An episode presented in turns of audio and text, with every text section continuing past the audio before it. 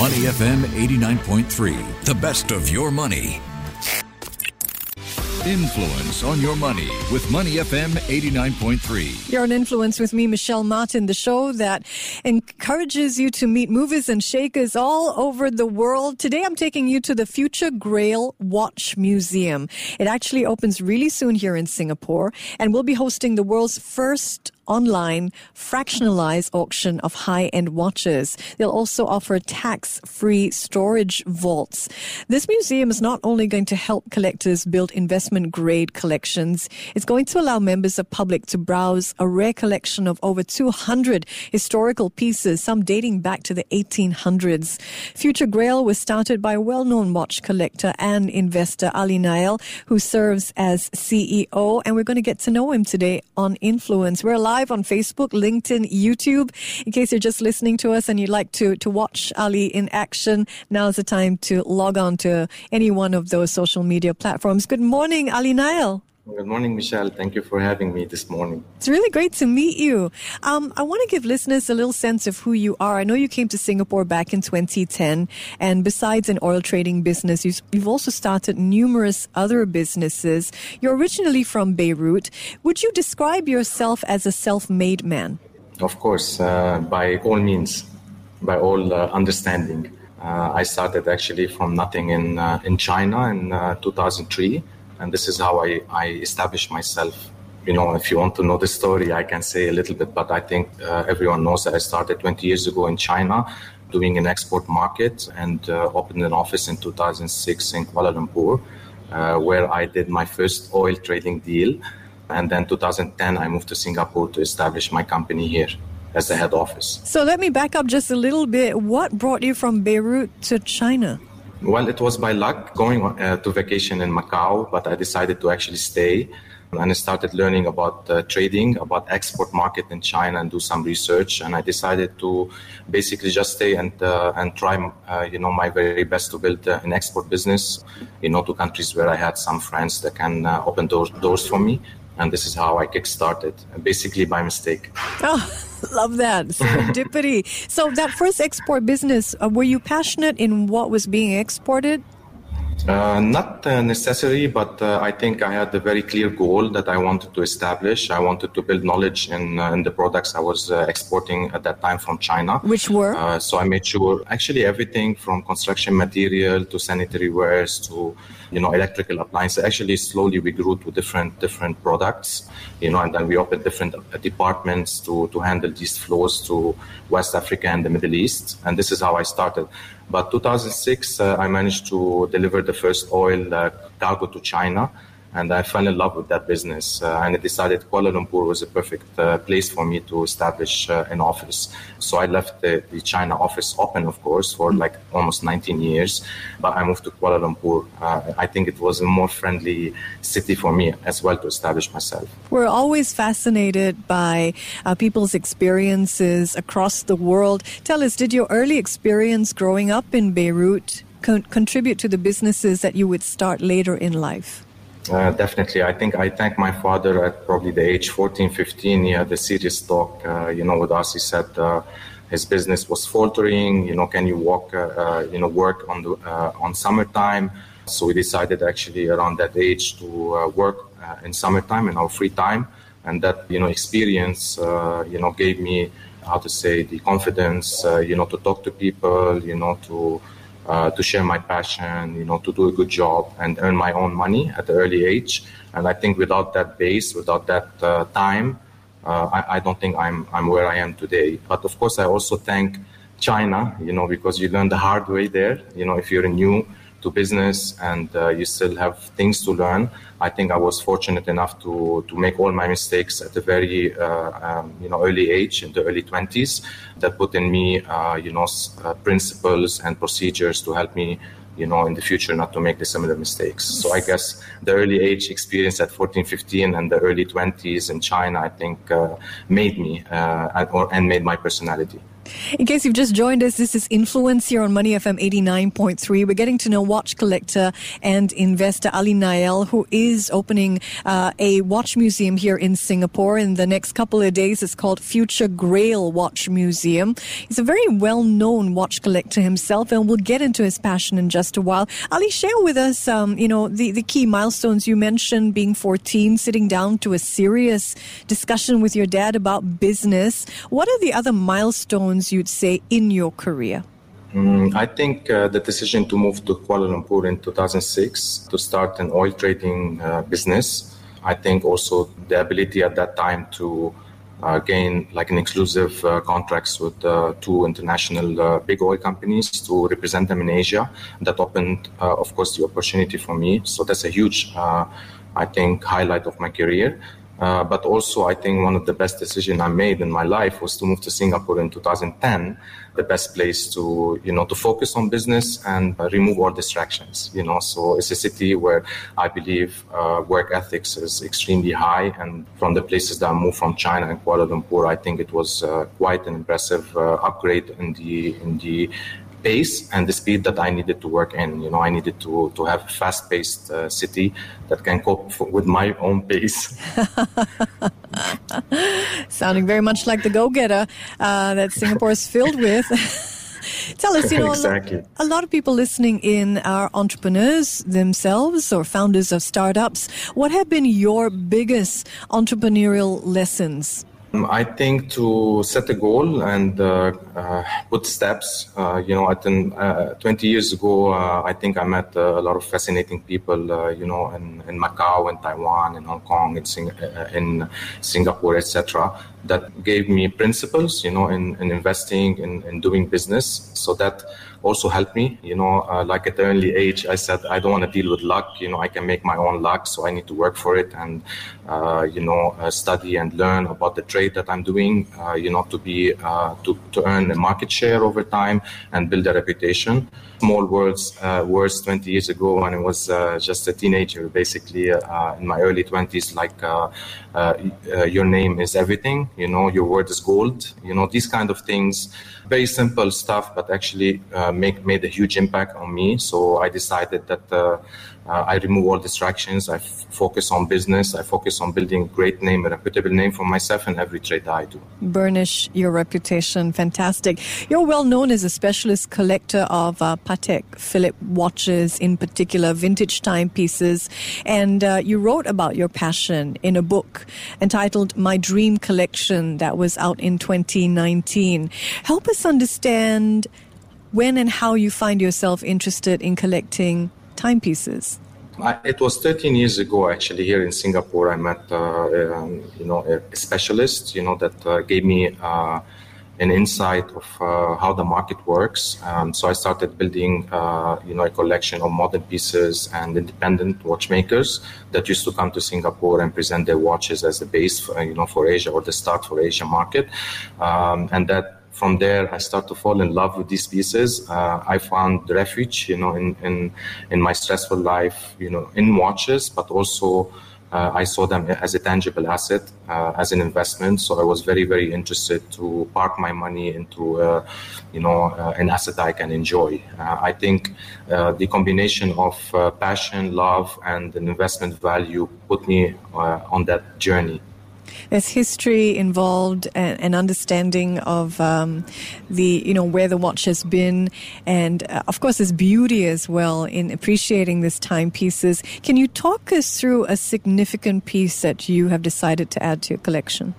Oof, this is a tough question. I think it's a, we always say we have our own grail, and I think the Future Grail name, come from also from the deep of our principles. All our businesses are for collectors by collectors. This is our slogan, and watches usually.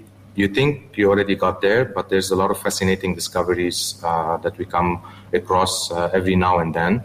Of course, it's becoming much rarer today for the private market or the auction market to discover new, very significant, important pieces. But of course, pieces that disappeared from the market 20 years ago, 30 years ago, they come back suddenly to the market, for various reasons, but they've not been in the market for decades, so it's an opportunity for us to always add to the collection, advise our clients and members to acquire these pieces, and that we are on a quest, to ensure that collectors know exactly what they're doing.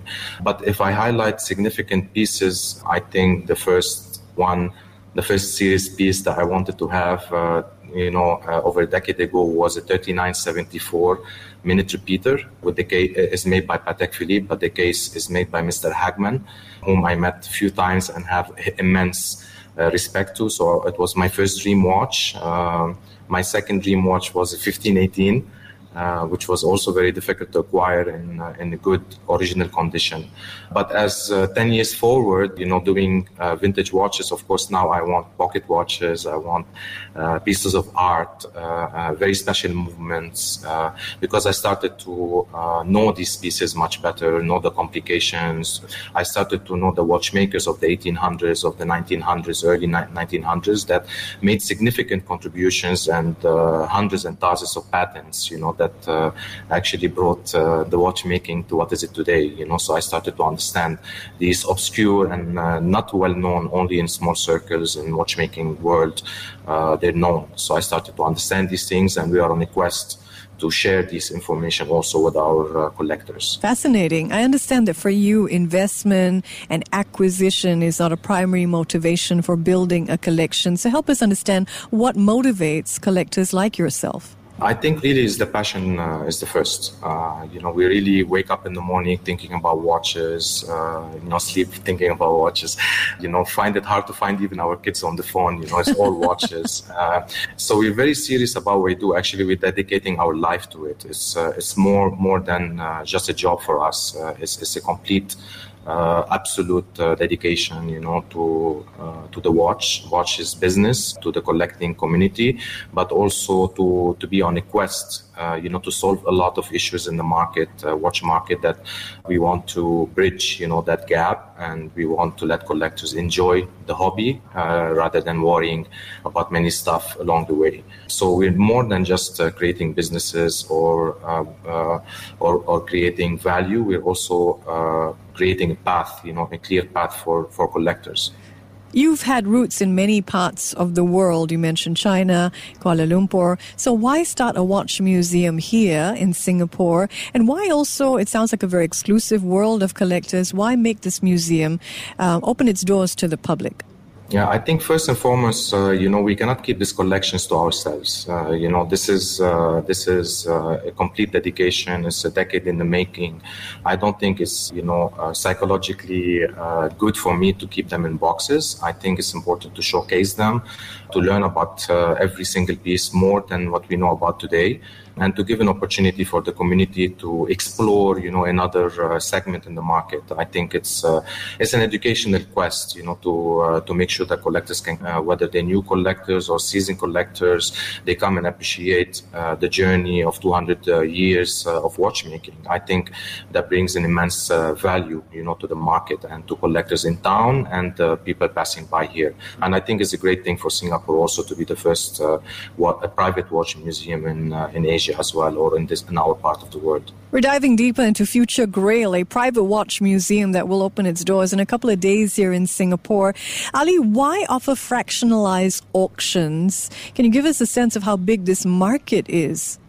I think people that deal with us for many years, they know that we are solving, every business we do, we are solving a gap in the market, solving an issue in the market. I think you highlighted that the collection is displayed in a museum setup. We also want to extend this to collectors to have their own deposit boxes controlled by Malka Amit, our security partner, to be able to deposit their watches, consolidate them from different cities, because most of the people living in Singapore are actually international.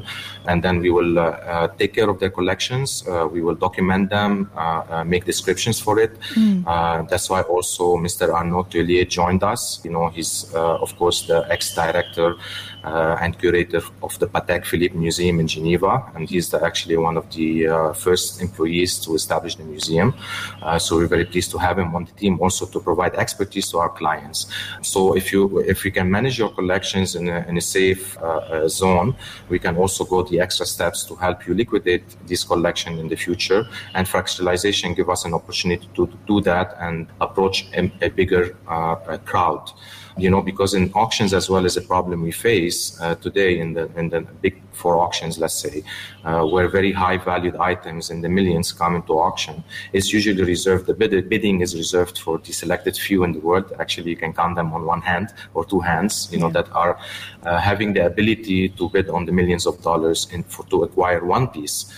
So we foresee in the future that the market should change. You know, watch market has been traditional for the longest time. We're talking about hundreds of years. Exactly the same way is being done. So we foresee the blockchain as an opportunity for us to marry the new technology with the physical assets and provide the value to the market. And fractionalization facilitate this for very high valued item.